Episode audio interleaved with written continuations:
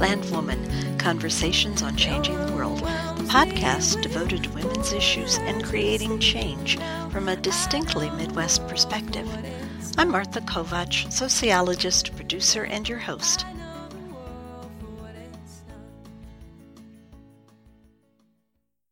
Politics and public service are in the blood of my guest today, as is the drive to fight social injustice wherever she sees it. Representative Emilia Sykes is both the Ohio House Minority Whip and the youngest black woman in Ohio's legislature. When she began to be repeatedly singled out by State House security guards, Representative Sykes decided to push back against institutional assumptions about gender, race, and political legitimacy.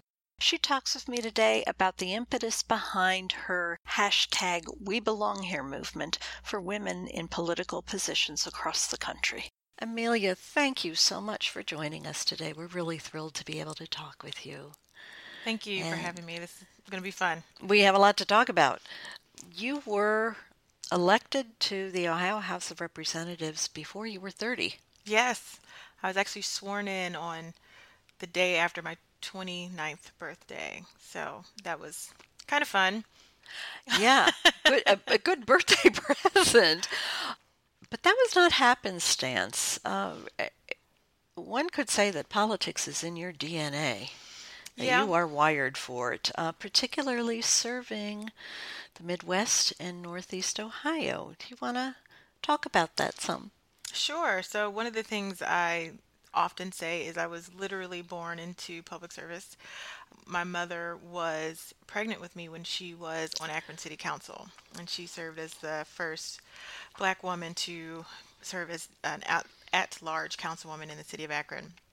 And um, I often joke with her or or say at events that you know most parents expose their children to classical music when they're in utero, but my mom exposed me to her fighting with the mayor. And so what that does to your child, I'm not exactly sure, but this is I think you are sure, right? this is what we get. This is what we got out of that. So maybe it's good for some, maybe it's bad for others, but um, that was that is definitely my experience. And my father who was also a member of Akron City Council. Yes I then was appointed to the Ohio House um, and currently serves in the Ohio Senate, and so we served together. Um, also was very instrumental in um, the DNA of me being in public service. So definitely watch, work or grew up in a house watching what it was like to work in public service, uh, to be uh, needed by the community, to serve the community uh, was something that was not only a nature but a nurture for me. So my sister and I have definitely gotten the political bug in in different ways, but we really couldn't escape it even if I was going to say you didn't have much choice in the matter. I recently read an old Christian Science Monitor article of interviewing your parents about uh, a life of public service, and I was so delighted because the interviewer talked about your mama bouncing you on her knee while your dad made your rice cereal and tried to feed it to you. it was so delightful. But what really struck me also about that article was they talked about the challenges of not just being two people who were politicians and public servants in the household, but also raising two girls in that household and in the context of your parents at the time also working to advance their own education levels. My understanding is, is higher education is something that they were both passionately, or are both passionately committed to, Definitely. but at the time for themselves. And in that article, your mother made a really lovely statement that she was only a few hours short of her bachelor's degree and here she was already on city council, but she wanted that degree because she wanted to show her daughters it matters. It absolutely does matter. And then she went on and got a master's degree, so she wasn't mm-hmm. even done then. Um, and I think it, it certainly instilled in my sister and I, who we, we both have master's degree, and I have a professional degree, a law degree, that if we wanted to be successful um, and be helpful and useful to our communities, we had to learn something. And uh, some of that was formal uh, learning that uh, not just what you learn from your friends and your neighborhoods and uh, kind of the back and forth of just being a human being, but you had to actually read and write and have some people instruct you and, and attain those goals so we could be productive members of society. So my sister and I have both done that. My sister, in fact, is a teacher, so she is certainly paying it forward to another generation of students to um, care about and appreciate learning. I think about that in the context of politics today and this anti intellectual drumbeat that runs through so much of political discourse that that the more you know the better educated you are the more you are dismissed as an elite or a crackpot or somebody who doesn't get it. Yeah. Yeah that is one of the most mind-boggling things about uh, my job some days. When we have facts and we have statistics and we have evidence and people just dismiss them maybe for a story that someone told them one day 20 years ago um, about something that has never been you know confirmed or and it's and it's hard because you you know some of these stories are real and uh, you want to change something for somebody but when we completely dismiss all the facts and evidence that we can acquire just because it emotionally feels good or it goes along with maybe one group of religious groups tenets it it it really makes you wonder what we're doing. Um, why do we even have why do we even have these institutions of higher learning? And if we're only going to dismiss it whenever we're in the state house or whenever in these legislative bodies and it, it's really frustrating especially as someone like myself who um, has a master's degree in a in a science, not a hard science. It's in public health, but most of what public health is is relying on data and science and empirical evidence to make decisions. And when I get into committee rooms and all that information is presented and it's dismissed, it it becomes very frustrating. But it is a reality. Um, so you just have to figure out how to work around it. And sometimes put facts inside a, a story and yeah. maybe people will be more receptive. It's a little Alice in Wonderland esque, isn't yeah, it? Sometimes. Where up is down and in is out and sometimes. truth is ignored. Yeah, it's one of the things, the places that really drives me mad is on Ways and Means Committee, which is taxes. It's all numbers, right. dollars and cents.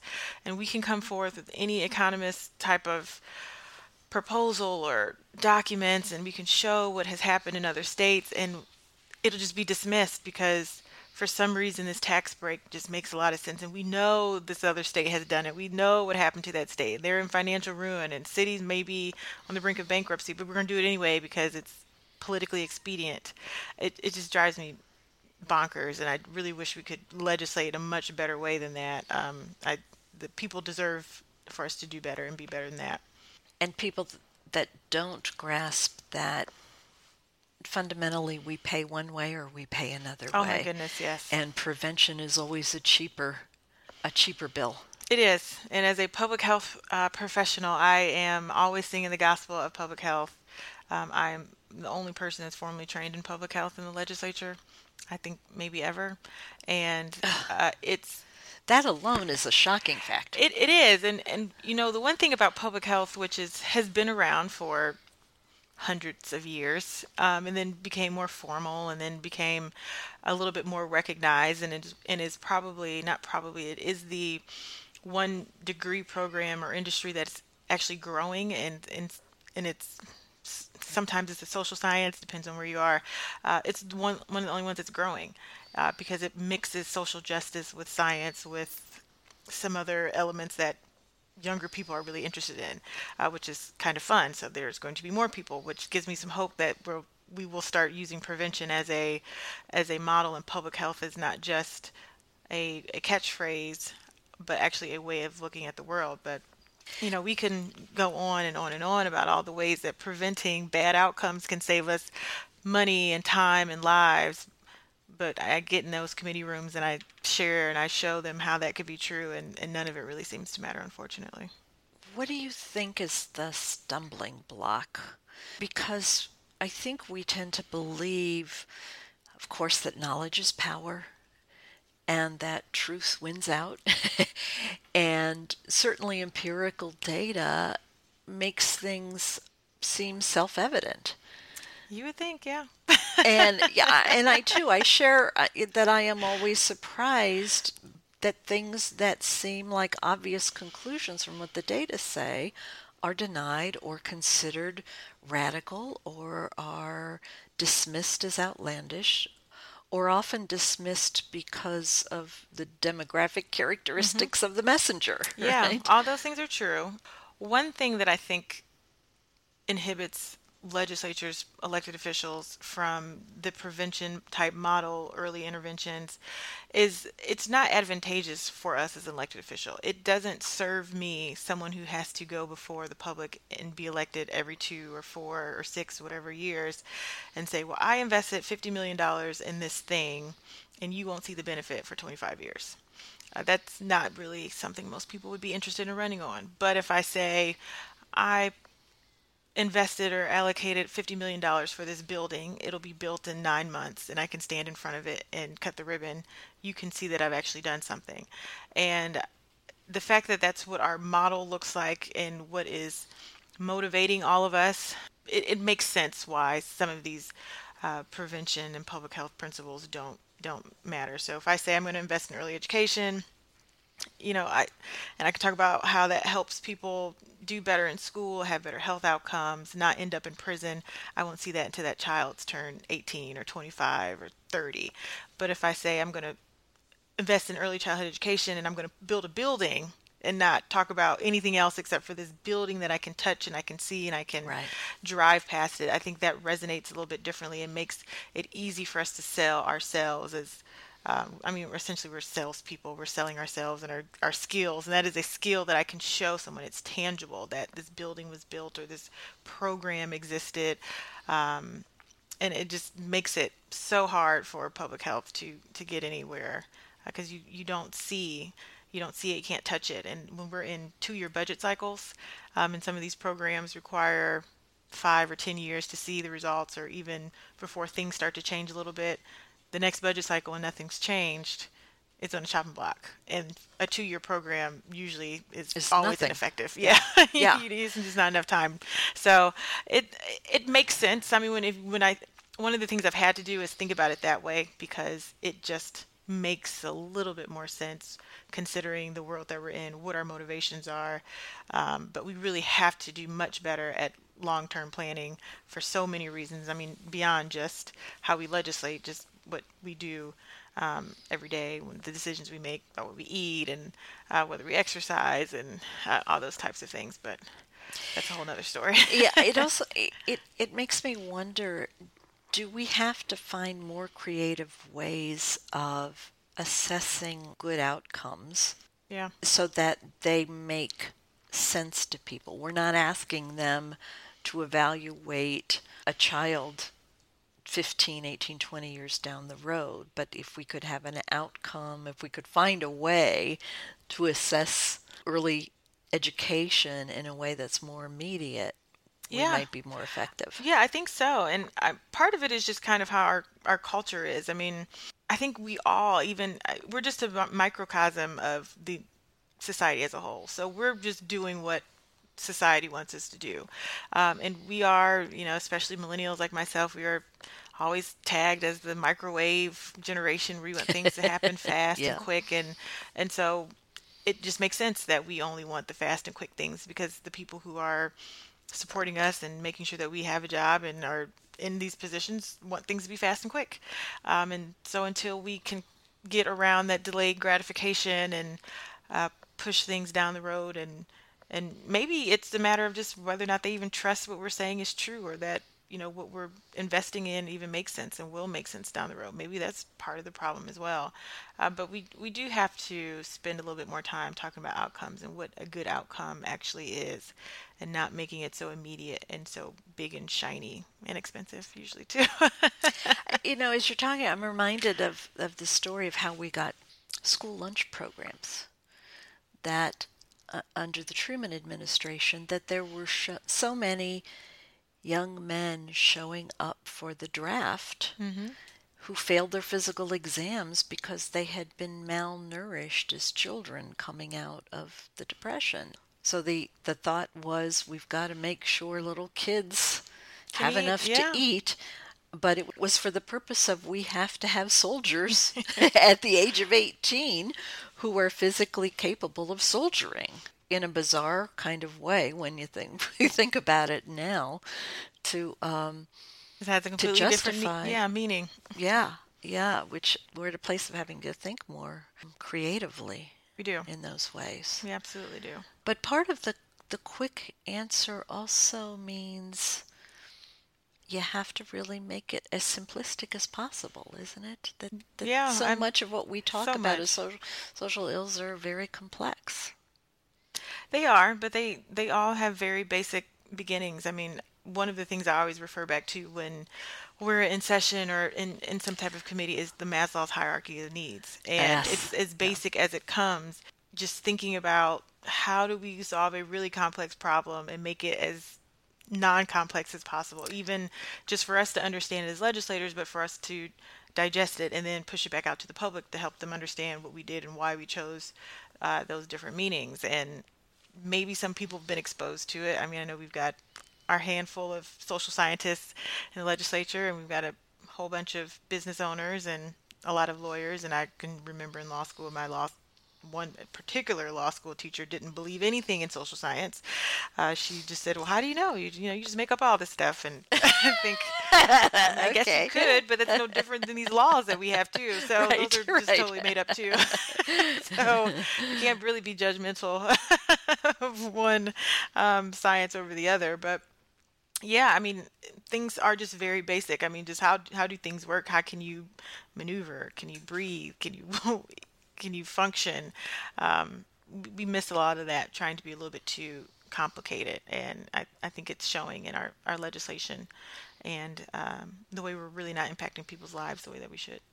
I'm curious about again going back to your childhood and your parents and growing up in a household where politics was just normal.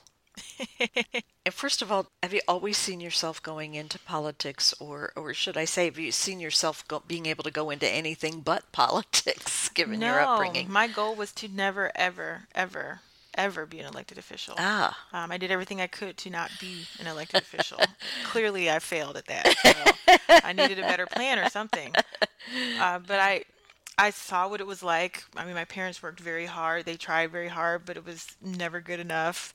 Um, things, some things changed, some remained the same. Some, some of those issues were more complicated than their level of government, or even just more than what was a will for any other person to deal with. I mean, I even look at my community now, and the levels of poverty are still there for lots of different reasons. And even today, when you talk to people who might have still been in place when they were working, that it it makes sense why we haven't solved these problems. People don't really want to solve these problems um, because they are hard, and it sometimes takes completely shaking up the system. And if people aren't willing to do it, we're never going to see the meaningful changes that we want. So.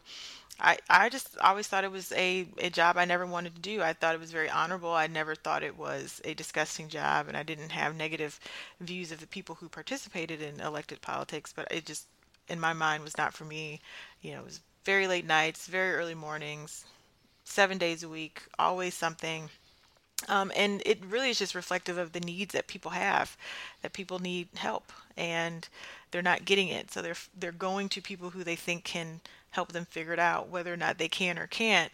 I think folks found some comfort in a listening ear at the very least, and so that was very overwhelming. And I saw it, and I saw it as a child, and had sometimes spilled over when they couldn't find them. They were looking for me, and I'm thinking, I'm 13. I don't really even can't drive. I can't really do anything. So um, I wish I really could help you, but I I, I can't. So um, so when I could, I left the state. I went to college in three different states. I was in Alabama and Georgia and Florida, and I stayed away as long as I could to avoid it because I knew it was there and, and people would always say, Oh, you're gonna run for office and what do you think? You like this level? You want this? You want I just like, No, no, no, there's plenty of people who are interested. It's not for me and Um, I had moved back home. I was working in, in Georgia for a bankruptcy judge. I was a law clerk after law school.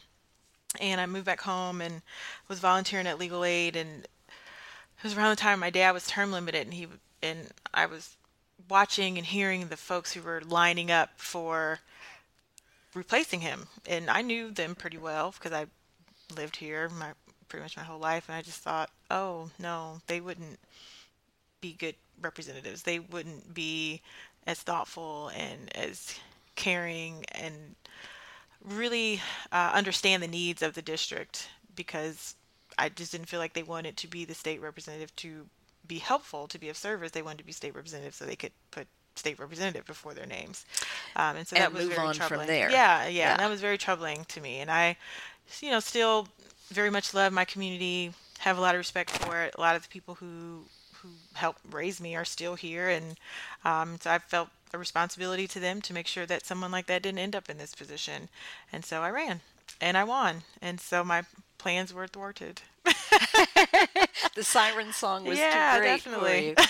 Well, I, I would imagine growing up in a household where politics and being a politician was seen as honorable, as a noble calling, where the idea of public service was you made sacrifices to give of yourself to help your community and Yeah. the people around you.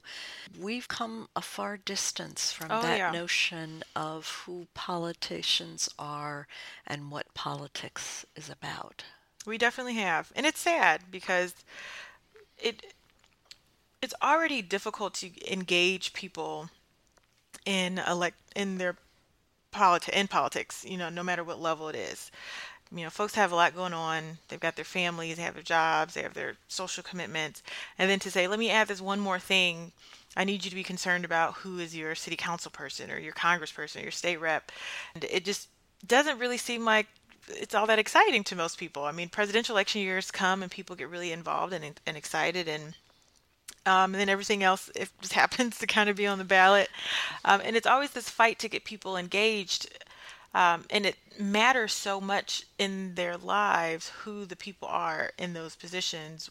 And you know, basically anything that you do. I mean, there's it's really hard to think of things that are not touched by someone who's an elected official. I mean, you think about the car that you drive and why you have a seatbelt and why there's speed limits and why you drive on the the way that you do and why the car is made of what it's made out of and even pajamas why your pajamas aren't won't go in flames um, all of these things are were made by some decision by some person who is supposed to have the public's best interest at heart currently it seems like it's like the one profession where nobody wants anyone with any experience. Like I want you, uh, whoever has the least experience, I want you to be Right. the person here making the decisions. And and not that that's necessarily a bad thing all of the time. It is good to have new ideas and new people involved. But the fact that it becomes demonized to have some of- experience as an elected official or understanding how government works or the process works, it's really bizarre. Um, and I think it's very unfortunate. And I think people have lost a lot of trust in institutions because some people have misused and abused the process, but it's really no different than any other profession where there are people who misuse and abuse the process and, and the privileges of their of their jobs. But we do have a, a different type of oh responsibility, so we we should be better for certainly certainly saying that, but it, it it does bother me that people don't view these positions as important. Not because I'm in it and I, not that I'm feeling like I need to be important, but because they are important in the decisions that we make. I mean, I sit in these rooms sometimes and think, I I can't even imagine if people would even know this is what folks are saying about people who look like me or who live in certain types of neighborhoods. Like, we wouldn't even be having this conversation if it were just a different person who had different thoughts and feelings. We wouldn't even be fighting about simple, basic human rights types things because some folks don't believe everybody deserves simple, basic human rights. So it's it's kind of sad. I mean, I, I do hope people get more engaged and want to participate more and understand a little bit more and and maybe it's up to us as those elected officials to get people on our side. Maybe we've we failed at that over the years, and and if that's the case, well, we'll just have to spend some time trying to fix those relationships. I'd like to turn to something that has been a personal as well as professional battle for you lately. Uh, and I want to frame it, though, in a more positive way and let you talk about it from there. You have been identified with beginning a, a movement called hashtag We Belong Here. Yes. Movement. It's directly related to your treatment as a legislator in the Columbus State House. Yes. Can you talk about that, please, yeah. and tell us that story? Sure would. So, so as you said, I was elected before I was 30. Um, I was not the youngest, nor am I currently the youngest legislator who serves in the Ohio House or or Senate, maybe the Senate. The Senate's a little bit older, but since I had been elected, you know, we I go to the state house in the state house a lot, very busy legislator, and I was always searched when I would walk into the building, which originally I just thought that they just searched everyone. It was a government building. There's a safety protocol, so I didn't think much of it until um, I noticed everyone wasn't getting searched. And so I thought, well, I wonder what's going on. What am I doing differently that is requiring the highway patrol to search me and not everyone else. And so I brought it up a couple times, and some people said, well, maybe it's your purse or your bag is a little bit larger than my bag, and your handbag looks like this. And so there are all these different reasons, and I just okay, but everybody is taking some kind of briefcase in. Right? Sometimes, and you know, it would it would vary. I mean, some people with big tote bags would get searched, sometimes they wouldn't, but I always did. So that was the one thing that I I did notice. I mean, I won't say every single time, but um, more often than not. Um, and so at some point, about two years ago, we got new rules. At least we were told we had new security rules. They were doing some upgrades. Uh, we got an, we had an ID badge, which we always had. We had lapel pins that identified us each as a legislator. So it had your district number. So there was only one. Um, so it wasn't like they were in mass circulation. There's only one uh, for each legislator. And so we were told if you have your badge, you show your badge to the troopers, you can bypass the typical security, the searches, and the questioning, just like any other employee who might have an employee identification badge right. that allows you to get into your workplace. And so, even with that, I was still being stopped and searched and questioned about what I was doing there. So, it just really just did not feel right and i knew something wasn't right and i just kept thinking for years this has just been happening and what is going on and why won't they just leave me alone and let me get to work and so i walked over one day to the state house with a colleague of mine and we get up to the security and you know he's we're walking next to each other. He walks through the, the gates if you want to call it a gate it wasn't exactly a gate but um, without incident. And then i was stopped and questioned and told i needed my bag to be searched before i was going to get in the building. And so i said no you're not going to search my bag. I mean it, every other time i was a little bit more willing to acquiesce to the search but this time i just wasn't because I, there was no reason. I just couldn't understand why would you why I needed to be searched. You just you hit your limit. yeah, day. I definitely hit my limit, and you know it was interesting. I watched a colleague of mine walk through a white male with no problem, but then I needed to be searched. Okay. And so we went back and forth a little bit with the trooper, and my colleague said, "Well, she's a legislator, you know, let's let her through." And he said, "No, I'm not going to let her through. I need to search her bag first. And so we went back and forth just a little bit longer, and then eventually he let me through. And so when I got to the other side, I, I said, Well, can you explain to me why you wouldn't let me through? You know, I had my badge, I had my pin on, I had this colleague of mine validate who I was. Why were you so insistent upon searching me? And his response was, Well, you don't look like a legislator. and then he kind of corrected himself and said, Well, you look too young to be a legislator. And so, again, as, as I said in the beginning, I'm not the youngest legislator that serves currently or did or ever in in the history of the Ohio House but, or anything. But you are, and I feel like I, am not sure if we made it clear. You are African American. Yes, I am a black woman.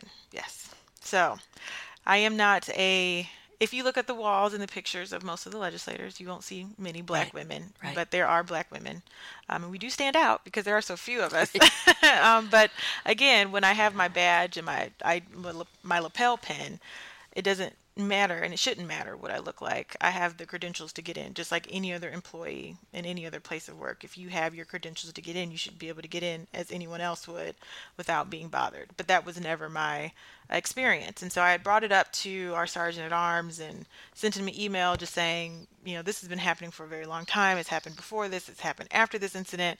What is going on here? Like it's just really hard to figure it's hard to pinpoint it. I've got an idea, but you know, you, I need I need something else here. And so, you know, it kind of fell on deaf ears and I talked to different people about it, and I've told the story many times for many different reasons. And um, you know, I told the story at, at an event here in Akron, and a friend of mine tweeted about it, and someone from the State House Press Corps saw it and called me for an interview, and then she said, "Oh, this," you know, she seemed very shocked that this was happening, and nothing had really gotten better um, because the conversation that I that was tweeted was about an event that had happened with security that day when I was in Columbus trying to get into my office where I was told over multiple times, I should say, they need to see my badge. So after I had produced my badge, they had to see it again and see it again and see it again. And I kept saying, what else? I literally said, what else do you want from me?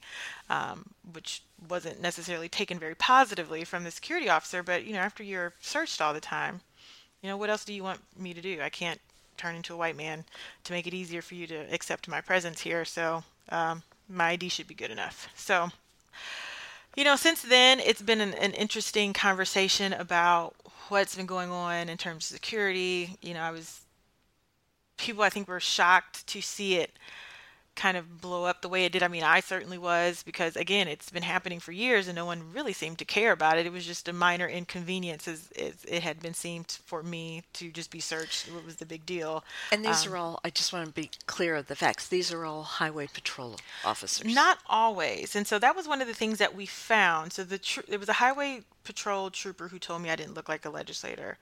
Uh, but we have different layers and levels of security, which is one of the things that we found out as I've been complaining about this, if you want to call it that, that we, there is a contracted security uh, officers that are uh, paid for by Department of Administrative Services. The troopers have a contract security officers. The House of Representatives has a sergeant at arms. So all of these different entities work together to protect us and kind of all work together to make it challenging um, for me to get into the state house. So each at some point each one of these different groups had some role in it. And as we've been discussing it now, none of them really take any blame for it, and or they blame shift it to someone else. And it's it's it's it's been a mess, quite frankly. Which, which almost uh, makes it even more frightening, doesn't it? If it were a matter of these were always state highway patrol, you could say, okay, there's it's an example of institutional racism or whatever. The problem is we need to train highway patrol officers, and there's clearly a glitch there. But the fact that you're talking security officers that are coming from multiple sources mm-hmm. and they're all making similar assumptions is yeah. in a way a little more frightening yeah. about the extent of the problem. Yeah, right? it's it's much bigger than, and it always has been just much larger than my interaction with the highway patrol officer. Mm-hmm. It's what people believe to be the face of leadership, right. or the face of someone in a powerful position, and so if it automatically someone like me walks into your room, I'm, I'm under 30, I'm not under 30 anymore, but 30 years old and, and black and a woman, and you immediately dismiss that person as a leader and you question their presence um, in a place where big decisions, important decisions are being made. That's a, that's another issue that we we have to tackle with. We have to start to really be honest and be willing to share the space of leadership with more than just middle-aged white men, which was my colleague who was able to walk in the building without being questioned right, or stopped right. and was greeted friendly, whereas I was greeted with the, I need to make sure you're not a criminal or you don't have right. anything in this bag that's going to kill or harm us. And so that's one of the bigger issues. And and the other thing is especially for those people who are going to be responsible for policing not only our state house but our communities because if that's the experience I'm having the Ohio State House in a post where some of the best of our best police forces are located, what's happening throughout the state or throughout the country when people are interacting with law enforcement? Are they also getting these um, immediate, implicit biases that, that are coming out in those interactions that could be at, at sometimes deadly, as we've seen? So it, it has created a, a different conversation and one that I try not to focus so much on that interaction that one day or those multiple days, but what that means over time and what that means uh, for you know young people who want to be in leadership or black people who want to be in leadership or women who want to be in leadership and what those barriers might actually look like. Shifting the perspective a little bit it's it's also the state house is supposed to be the people's building that's right? what they call it it it is taxpayers it's where the public is supposed to interface with the elected officials that are the public servants. That's what they call it. And what kind of a statement is being made to just anybody's Uncle Ed and Aunt Evelyn who have an issue they want to discuss with their legislator. You're supposed to be able to have access. Yeah. And definitely. And it's concerning. Who's being told um, that they belong and who doesn't belong. On that note, we're going to take a short break, and when we come back, I'd like you to tell then what happened when people began to listen to you and to listen to your complaints. We'll be back in a moment. What they tell us, how they compel us. I know what it's like to wonder what is true. In the speeches, the ignorant preachers. I know what it's like to be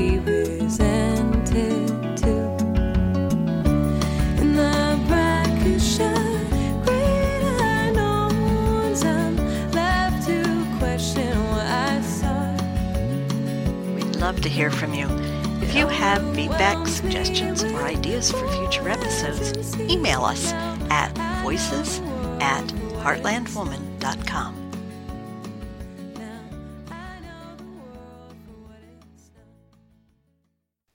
we're back with Ohio Representative Emilia Sykes. Emilia, we were talking before the break about the unfortunate surprise you encountered when you began as a legislator of feeling like you weren't being given the same kind of treatment by State House security when you would show up for work every morning. Mm-hmm.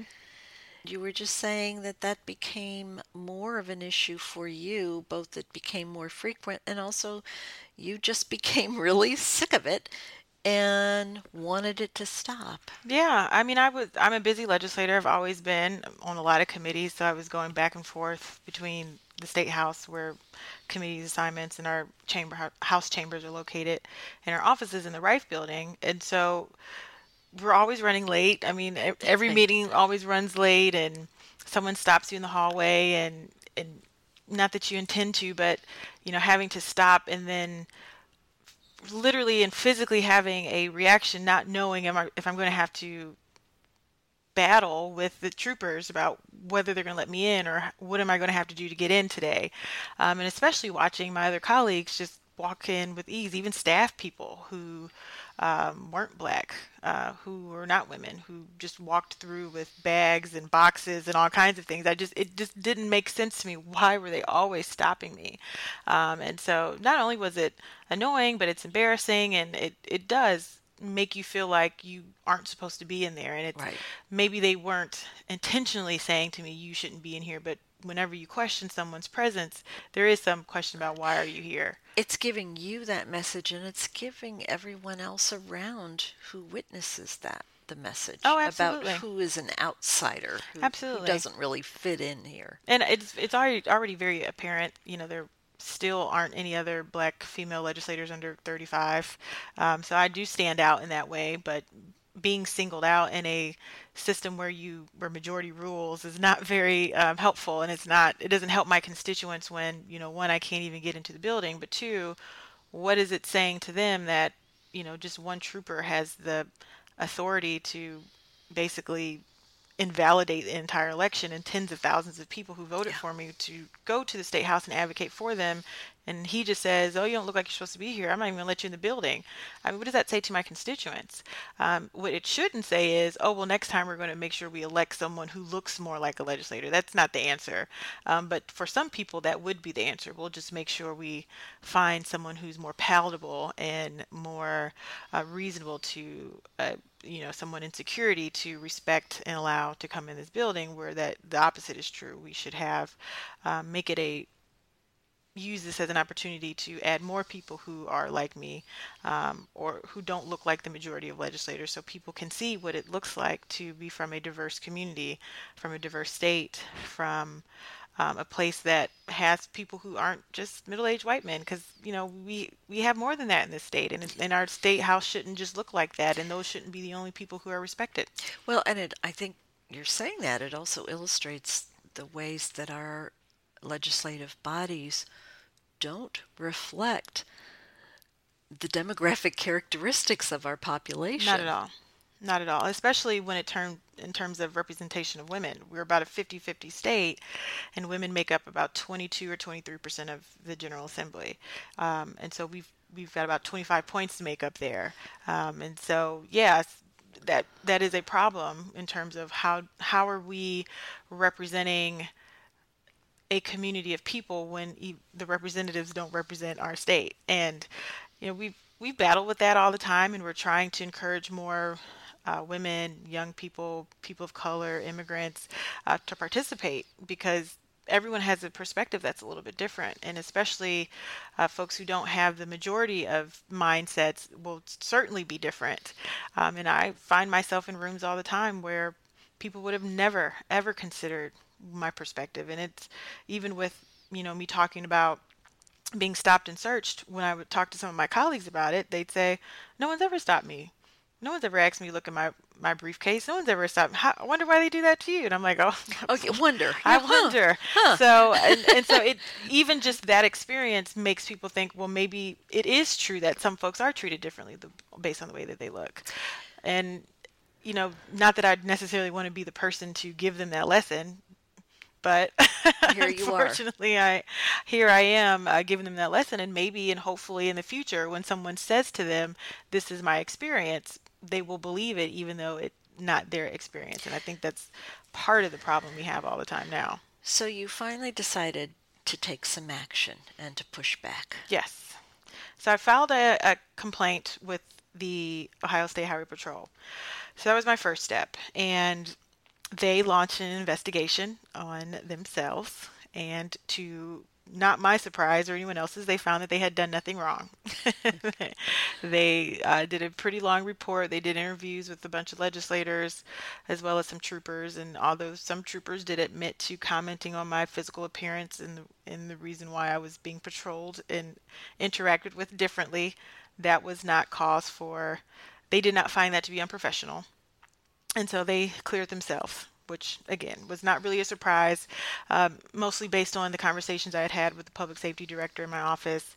He was very clear that he did not believe that there was anything biased about their security procedures. He told me multiple times that they only have objective security procedures, um, and bias was just not an issue for them, and so that couldn't have been it. So um, there is nothing that they are willing to admit, except for perhaps I had done something wrong, and they still contend something that I had done wrong. Maybe, and they will go down a list of things, but there was nothing that I had done wrong in that situation. So didn't get very far there. So I filed a complaint with the Ohio Civil Rights Commission um, against the Department of Public Safety, who is um, the umbrella organization over the Department of Public, uh, the Highway Patrol, excuse me, um, as well as the Capitol Square Review and Advisory Board, which is the entity that is responsible for maintaining and securing the State House, uh, the actual physical State House grounds, and they do some programming. Um, the Department of Administrative Services, because they have some contract security that they hire in the Riffe building, who I've had an issue with, and the Ohio House of Representatives, which um, employs the sergeant at arms, and the sergeant at arms was is our first line of defense of sorts to any security issues, and the mm-hmm. person who gave us our instructions and our badges and our lapel pins and they help us navigate through security and, and, it was the person who I contacted when I had the issue who sent it on to the highway patrol who didn't follow up which they actually did find that they had the highway patrol did find that they did something wrong by not following up with my original complaint 2 years ago but not enough to show that they had actually done something wrong so uh, so going back, I filed the, the, complaint with the Civil Rights Commission. Um, I requested to do mediation with all four parties so we could talk about bias and making sure that they're policing everyone the same. Wanted to make sure that everyone who's coming through, um, I wanted to make sure everyone who's coming through the State House doors or through the Riffe Building where our offices are located, they have a pleasant experience with security that they feel like it is a place that they can come to to get their questions answered that it is actually and truly the people's house.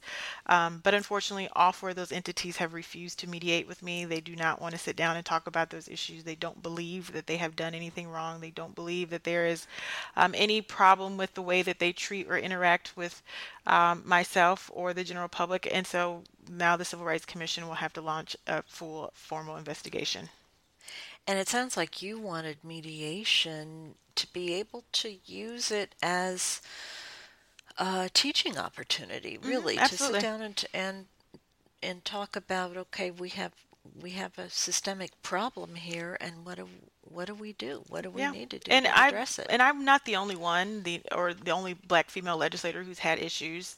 Um, they've been documented in different ways, and it's just really a matter of mediation is a conflict resolution problem solving process. Um, but unfortunately, when you have people who don't believe there's a problem, to them there's nothing to solve. Uh, um, and this is not a big enough problem for them to want to solve it. So you had asked uh, Governor John Kasich, yes, to intercede. I have. And he has not responded to me. So I wrote him a letter, and and typically when you write a letter to an elected official, they'll respond back in the same way. And I have not heard back from him do you anticipate you will or have you no i don't think so. i think that he has he's he's probably blown it off. Um, i think what one of the goals is is just to wait it out because he's going to be out of office soon so he'll yes. let it be somebody else's problem which is really unfortunate um, especially considering i've sat through multiple speeches of his where he's name dropped black female legislators to talk about how good of race relationships he he has fostered over the years. And here is a situation in which there is a very glaring issue but he's refused to acknowledge it. So that's um, again not surprising. It is disappointing. Um, you know we hear a lot of people praise the governor for a lot of different things but this is not one where he should be. And he can't take a victory lap over race relationships and not race relations and and not deal with this. So what's the next step so the next step is to continue to wait for the investigation with the Civil Rights Commission. Um, so that's a much longer process. Everyone in this administration will be gone, which I think is the goal to push it out so it's somebody else's problem and not theirs, which again is another reason why people don't trust government.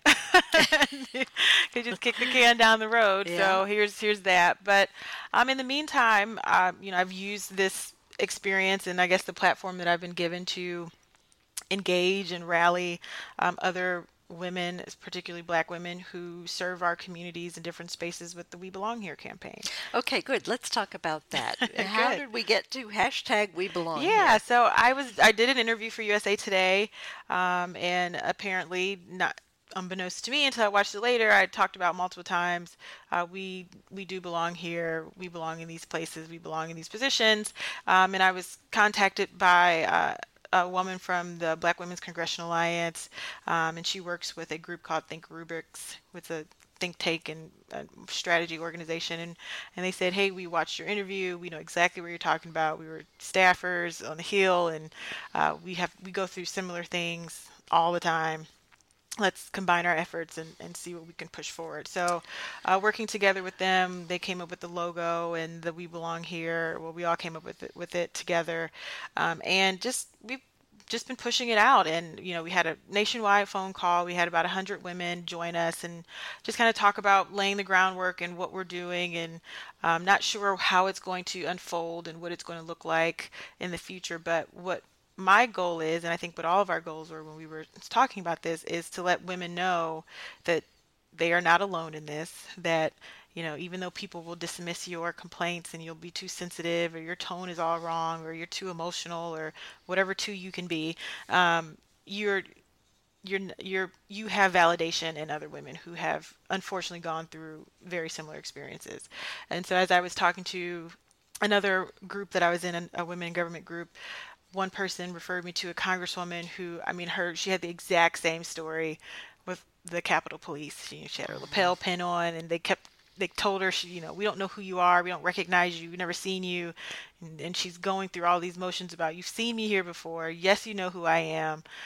I have my credentials. Why are you giving me such a hard time? Meanwhile, you know, all of her colleagues and people are looking at her like, you know, what is she doing? She's, you know, who is this mad woman here trying to, you know, sneak into the Capitol building? She's like, what has she done? Yeah, what yeah. has she done? And so she's, so she told, you know, so I read her list, read her story and just thought, man, this is unbelievable. And then other women started reaching out, telling me different stories about, you know, being on their house floor of their respective legislative body and being told by a security officer they need to be they needed to leave because this was a spot for the legislators and you know and, and so it's so unfortunate that it's happening. Like it's almost really sad to hear these stories but and and then to tell people just keep going it'll be fine because i don't know that to be true. I don't know if it'll be fine. I don't know when it will be fine but if we're not in these places people will continue to think that we shouldn't be in these places. And um, so hopefully it's creating a at least a sisterhood or a bond or just the fact just a, a place or a space where folks know we believe you. We know what you're saying is true. We're not going to gaslight you. If you bring it up we'll support you through it. We can at least be a place where you can come vent um, and there are other people like you and and hopefully we can move forward and continue to serve our communities like we always wanted to do.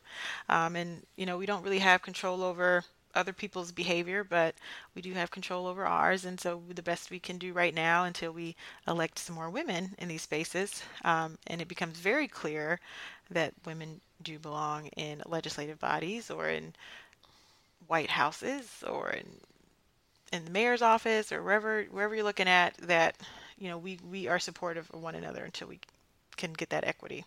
In positions of power. Absolutely.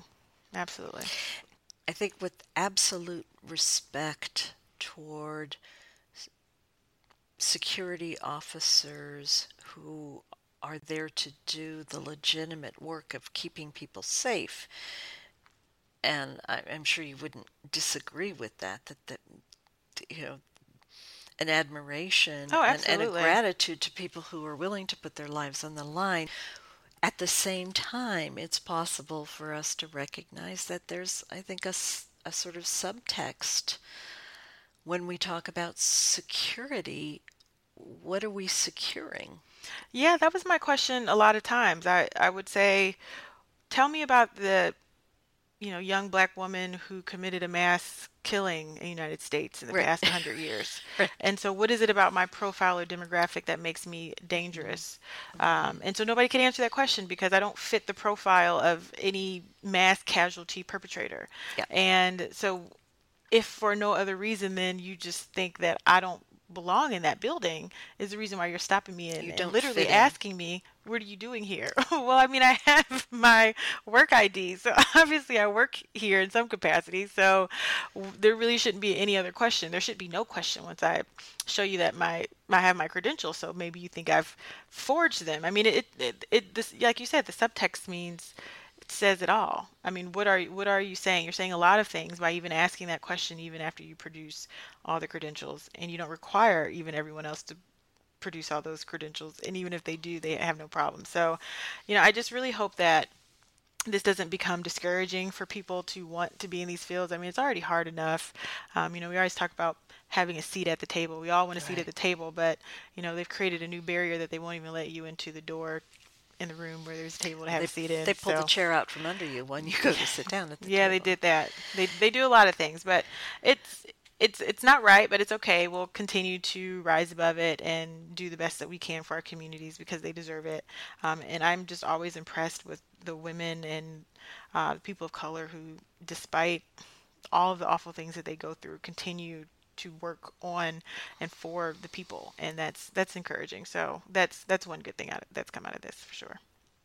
While you're going through all of this, as well as being having very powerful positions both on the Ways and Means Committee and also as Minority Whip, you have championed some very important pieces of legislation.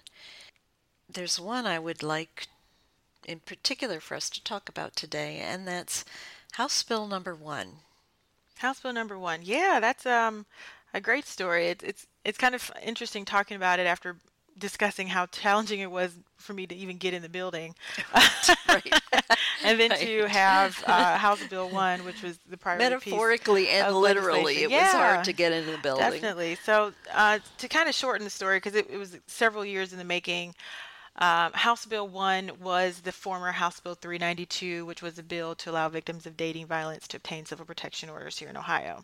And Ohio and Georgia were the only two states in the country to not give this explicit right of protection. Okay, I, I got to stop you there just so we can all think about that for a minute and appreciate that. Um, you say it easily because you've had to say it so yeah. many times. yeah. But but that Ohio and Georgia still were disallowing women from getting protection.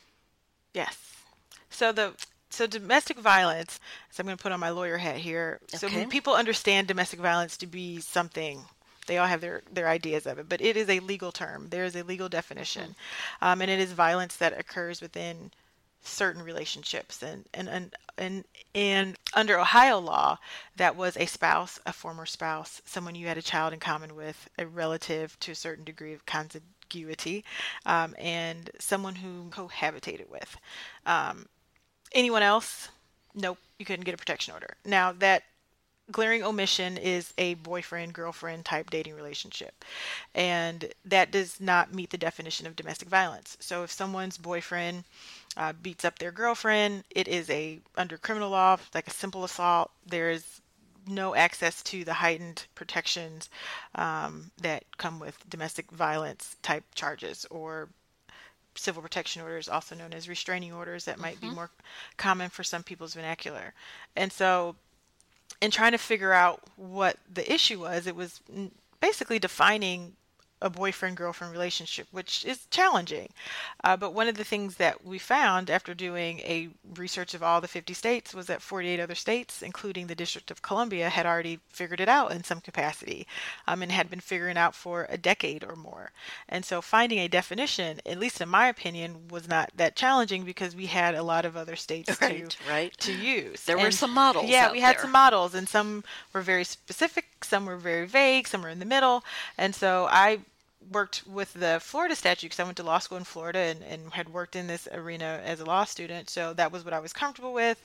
There were several other states that were similar. So Michigan, for example, used the same definition. So, you know, they're pretty close to Ohio. And then, you know, if you wanted to think really liberal state, California used this definition. And so did, um, oh, somewhere really, I think it may have been Florida, somewhere uh, Alabama. That's what it was. So you, we went from liberal states to super uh-huh. conservative states to midwestern states it felt like a good definition, one I was familiar with. Um, and so I brought it to some people and talked to some folks, including some advocates, and they all told me this is a stupid idea. You're never going to get anywhere with this. Don't waste your time. We tried um, to do this before. It's not going to happen. Stupid because. Stupid because um, one, some I had a legislator tell me these relationships aren't don't require that type of protection and they're just going to be used as a weapon. I had an advocate, a domestic violence advocate, tell me that I would single handedly ruin domestic violence by adding these um, non meaningful relationships to domestic violence statutes because they're not they're not worthy of that type of protection. And so that's what I started with. That was those were some of the first comments to me about uh, this dating violence protection order bill, and I thought, oh, this is going to be an interesting ride here. So, uh, but I went um, forward with I, it anyway. Yeah, I, I, wait, I gotta ask because I'm just baffled by this. So, were they saying that violence within a dating context doesn't happen, or are they saying that these women? Because they're so called just dating and not married to the abuser don't deserve the same legal protection. The latter would be true. They did not believe that they deserve the same legal protection, um, which was really challenging to hear and kind of devastating, especially from the advocates, because, you know, if you look at the cycle of abuse and how uh, violent relationships uh, tend to to go to grow, the violence starts somewhere and it, yep. it, typically does not start the day you get married right. um, it's a process that happens early in different ways some sooner than others um, but again i'm going to put on my public health hat now and, and talk about the prevention part of it so when you know that there's a relationship that's in its early dating stages is violent what public health would do is intervene as early as possible so you don't wait until you are married or you have a child together before you try to break it off when it becomes much more difficult, much more taxing, um, and almost impossible sometimes. And so when I would talk to people and say, well, why wouldn't we want to separate these people as early as possible, get both of these folks some help, some therapy, a breather from this relationship just so they don't continue the cycle with that person or anyone else why why would we wait until they get married? Why would we wait till they move in with one another? Why would we wait? And they would just say well that's just that's just what domestic violence is and it's going to be used as a tool to harm people and it's going to blame people. That you know that's a typical thing they say about any violence against women whether it be rape domestic violence sexual assault you know everyone's making it up. I don't know who would want to make up such a thing but um, that that's what we were hearing. So uh, to to just move forward a little bit more. So we worked through that. Fortunately, the Speaker of the House at the time was very supportive of the bill, as well was the committee chair, both Republicans, and they passed the bill through had some challenges in committee process because the domestic violence lobby was not supportive of it so I slowed it way down because it was moving pretty quickly. But we were able to get it through went over to the senate had a couple hearings um, and the speaker of the house in the last general assembly uh, came to me and said okay this is the last day of session. We're going to put it put your bill into another bill amend it into another bill send it back over to the senate. They'll concur and then we you know, you don't really get credit for it, but it'll still pass, which I thought was fine anyway because I never thought my bill as a Democrat was going to pass anyway. So that was so a great thing to do. Kind of hide your bill. Yeah, uh, it, it was another protection order bill. it in in the last day possible, yep. so everybody just wants to go home for the summer. Yep, and... it was lame duck session where these types of things happen. So there was another Senate bill that was um, dealing with protection orders. So we are going to amend my protection order bill into another protection order bill, then send it back over to the Senate, um, which is you know one of the. For me, it would have been a blessing of lame duck, but generally, lame duck is a nightmare, and the Senate refused to concur with the amendment, so both bills died, um, including their senator's bill and, and, House Bill 392. So that was pretty unfortunate and um, upsetting, but many people, especially from the House, you know, it kind of became like a power struggle between the Senate and the House, and folks in the House really didn't like that the Senate did that, and um, I had a lot of support from even my very conservative Republican colleagues saying that this was just a perfectly fine bill. We have no idea why they would do something like this. Let us know how we can help you next General Assembly. Hmm. So, um, first day of uh, session, this General Assembly, the speaker comes up to me before session and says, "Oh, Emilia, I think you're going to really like my speech today." And of course, I said, "Yeah, it'll be great speak." speaker you always give good speeches right um, and so during his speech when he was after he was elected speaker again he announced that House Bill 392, the dating violence bill would be House Bill 1, um, which is significant because the leadership usually reserves the first few bills as their priority bills. Mm-hmm. And so, with one being the top priority. And so, that was my bill. So, that was really exciting. So, you know, uh, to go back to the uh, security issue, obviously, it's not like I was able to get to the clerk's office first because they didn't let me in the building. So it had to be designated as House Bill One, and it was by the Speaker. And so um, it took took a while, but it did pass, and it is now effective. Um, and so people have who are in dating relationships now have the ability to obtain civil protection orders if they need them. So it's a good story. It is a good story. a yeah. Story I mean, I hope it's a useless bill hear. and no one ever needs right. it, but if if they do, uh, it's there. Great. Well, we're going to take another short break, and when we come back, I want to talk uh, about sort of the implications extending from your successive House Bill 1 to current events at a federal level. We'll be back with Emilia Sykes in just a moment. What they tell us, how they compel us. I know what it's like to wonder what is true. In the speeches the ignorant preaches, I know what it's like to be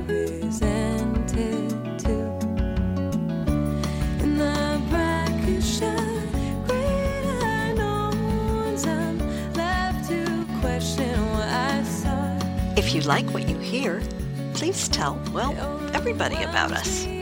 For more information, links, and other great stuff, check out our website, www.heartlandwoman.com.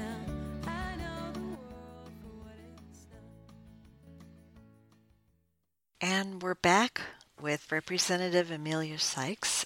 I wanted to ask you to comment for a minute, given we just finished discussing the success you had around working to prevent dating violence.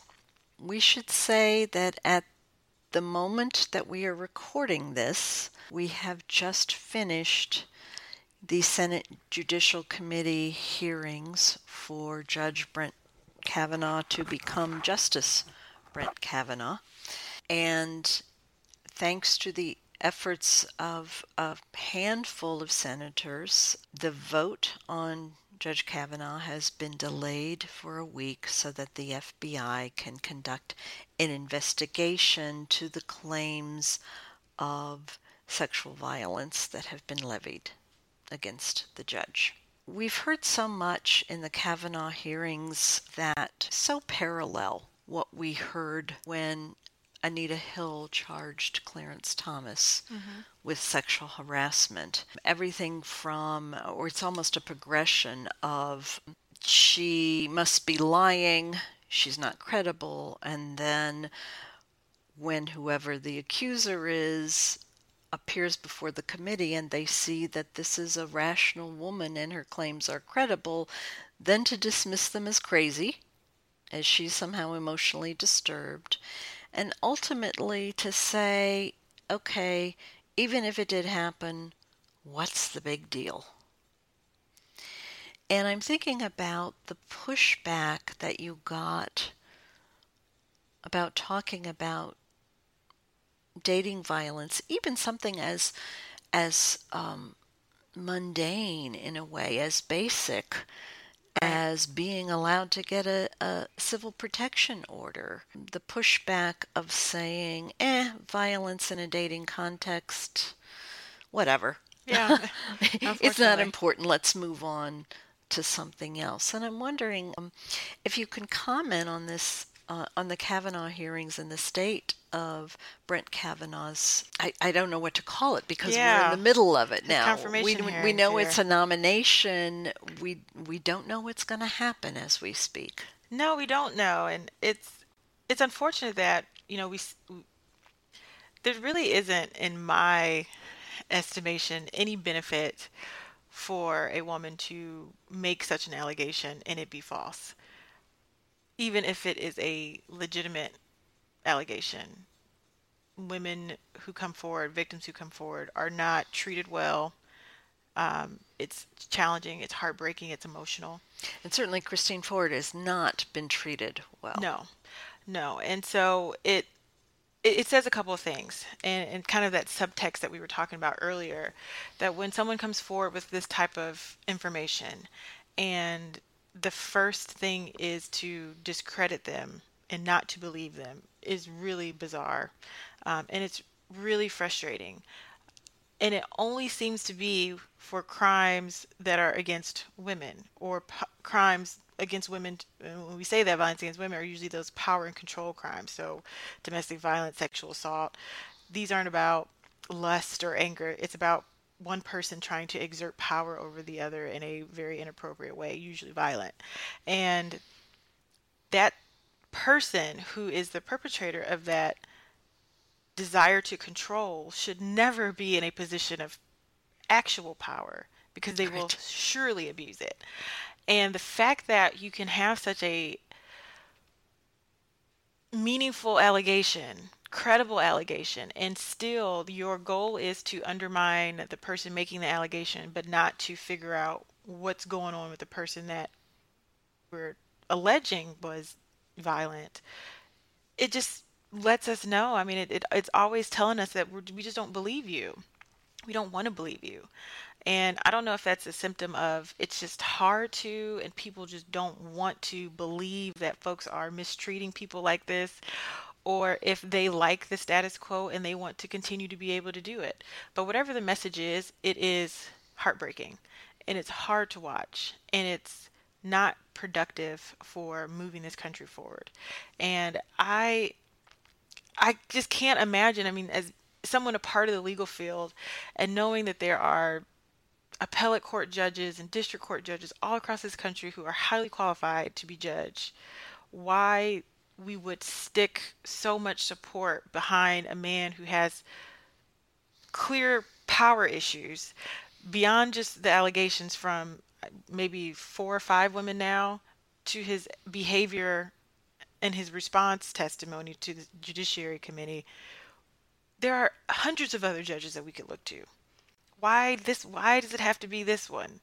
Um, even if you're looking at it in a political sense there are hundreds of conservative judges probably pick another one Right. um, why spend the time fighting about this person who is not that we all aren't flawed but flawed in a political liability find somebody else and find someone else we don't have to have this type of back and forth with. I mean, the, the previous justice that now sits there, Gorsuch, I believe I've said his name correctly. You know, Democrats didn't like him. They didn't want him anymore than they want Kavanaugh, but he also didn't come with this kind of baggage.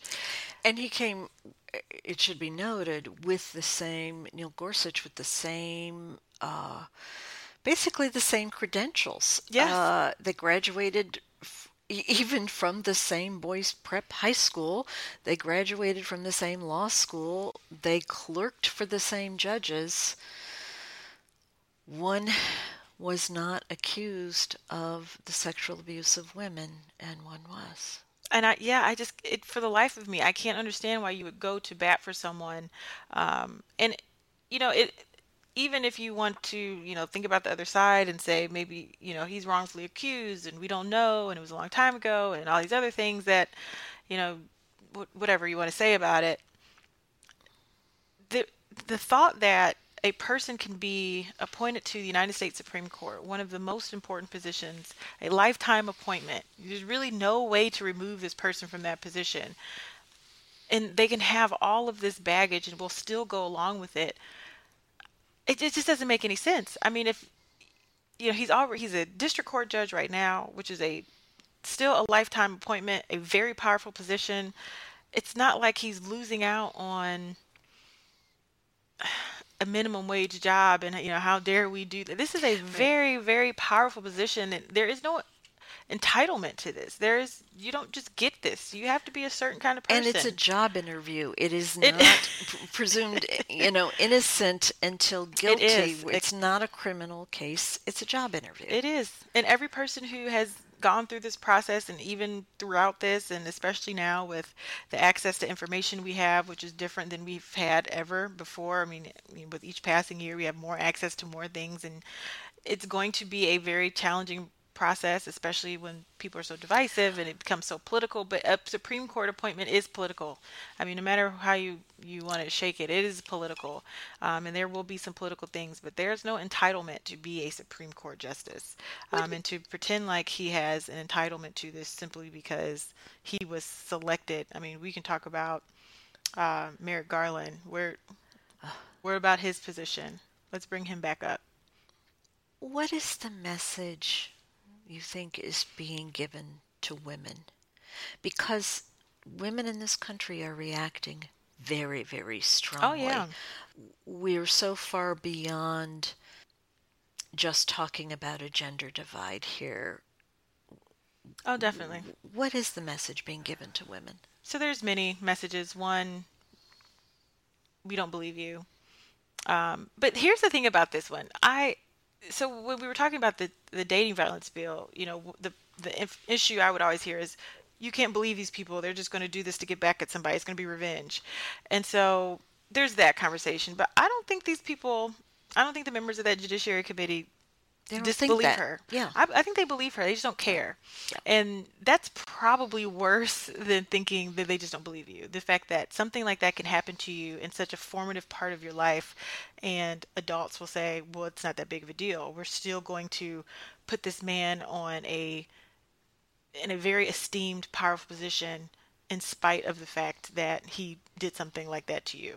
And it's, you know, that he would sexually abuse women and it doesn't matter. It, it, yeah, it doesn't matter. I, I think that's really what the, the message is. It doesn't matter.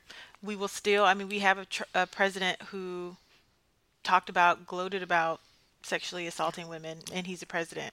And so that message is you can do that, and it doesn't matter. Um, we've had all kinds of folks. You know, you look at the, you know, gymnastics scandal and Sandusky at Penn State, like all these things can mm-hmm. happen. It just doesn't matter because there's always something else that's more important. Football is more important. This program, this sport is more important.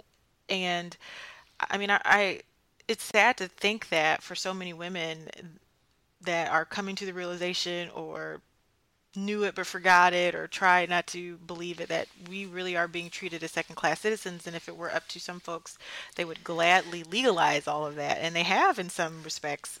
Um, but it, I, I think these people believe her. They just don't care.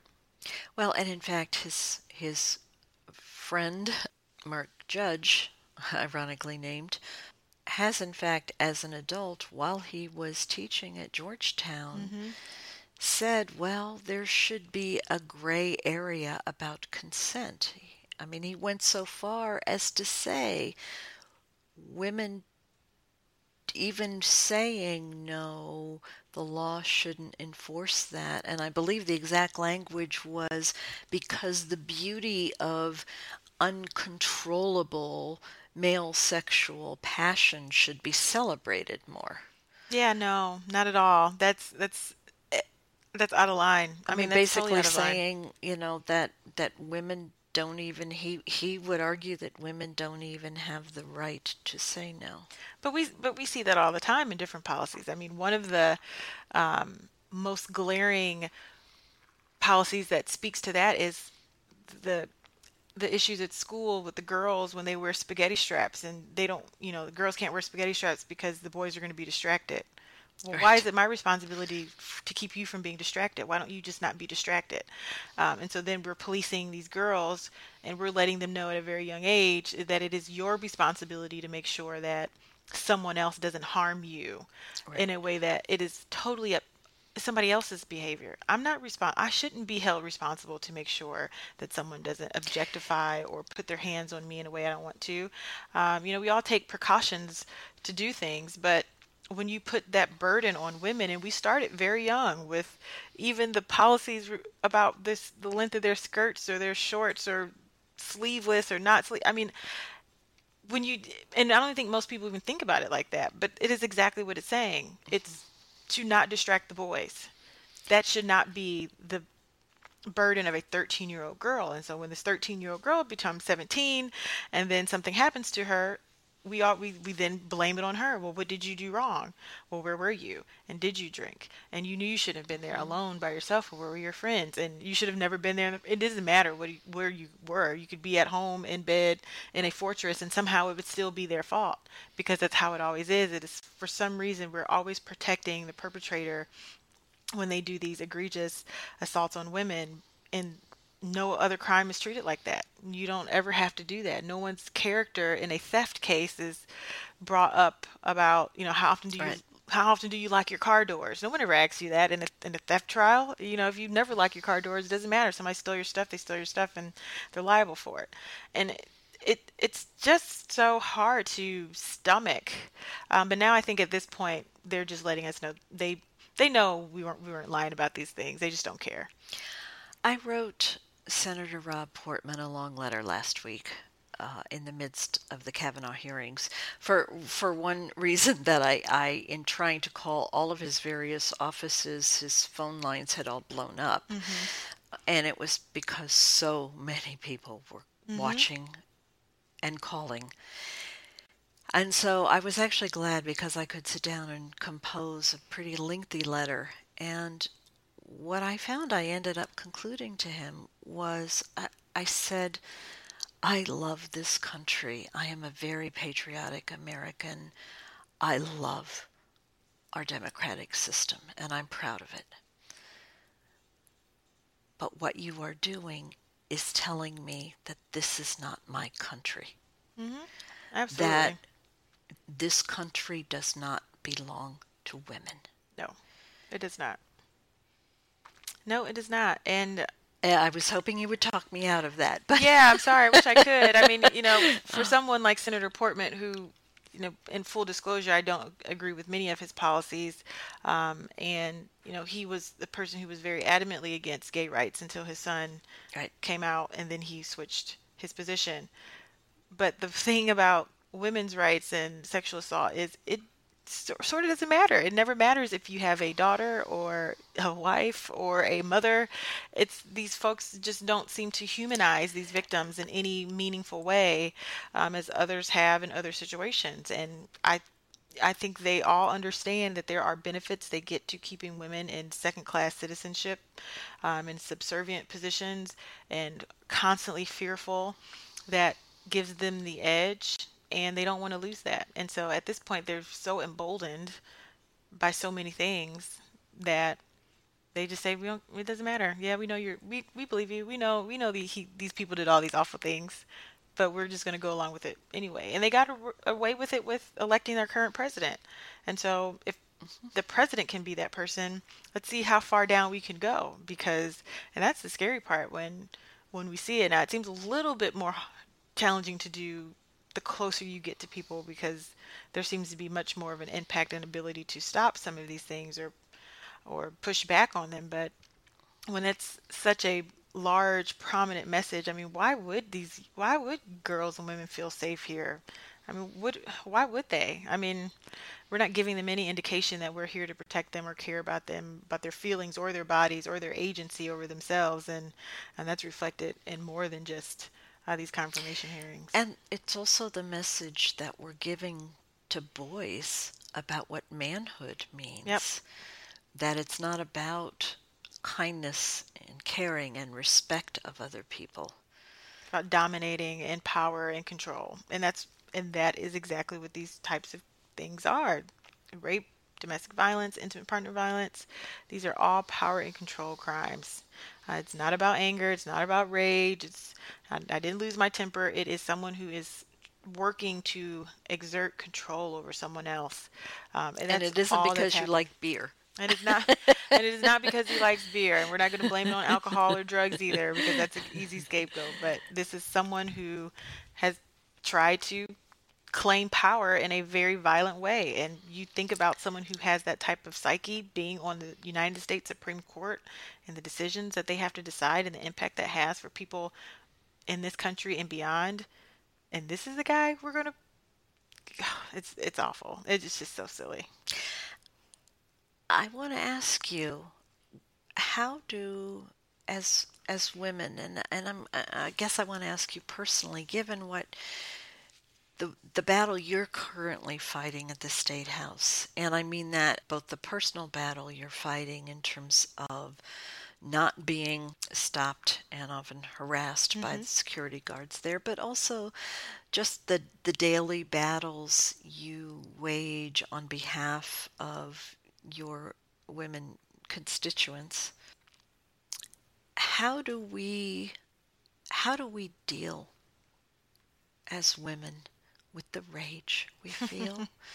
how do we not succumb to, frankly, depression? Yeah. You know, how how do we not?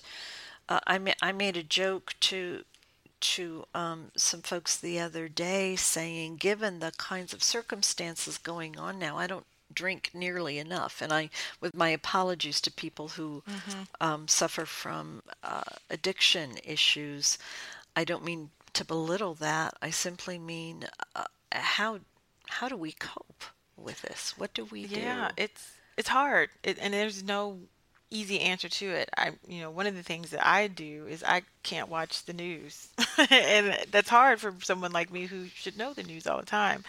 But I'm have to be very strategic about where I get my news from. So I don't watch cable news networks, none of them, because it's just too inflammatory and it's too much, and I can literally feel my body changing when I watch it. And so I can't do it anymore. And so that's just something that's a little bit of self care for me, just to not watch it, not expose I walked around with to it. chest pains all last week because I was watching the Yeah. hearings, and I, you know, and I had a dear long-term friend who texted me saying, "Are you all right? Please tell me you're all right because I feel like my head is going to explode. I'm getting a migraine." You know?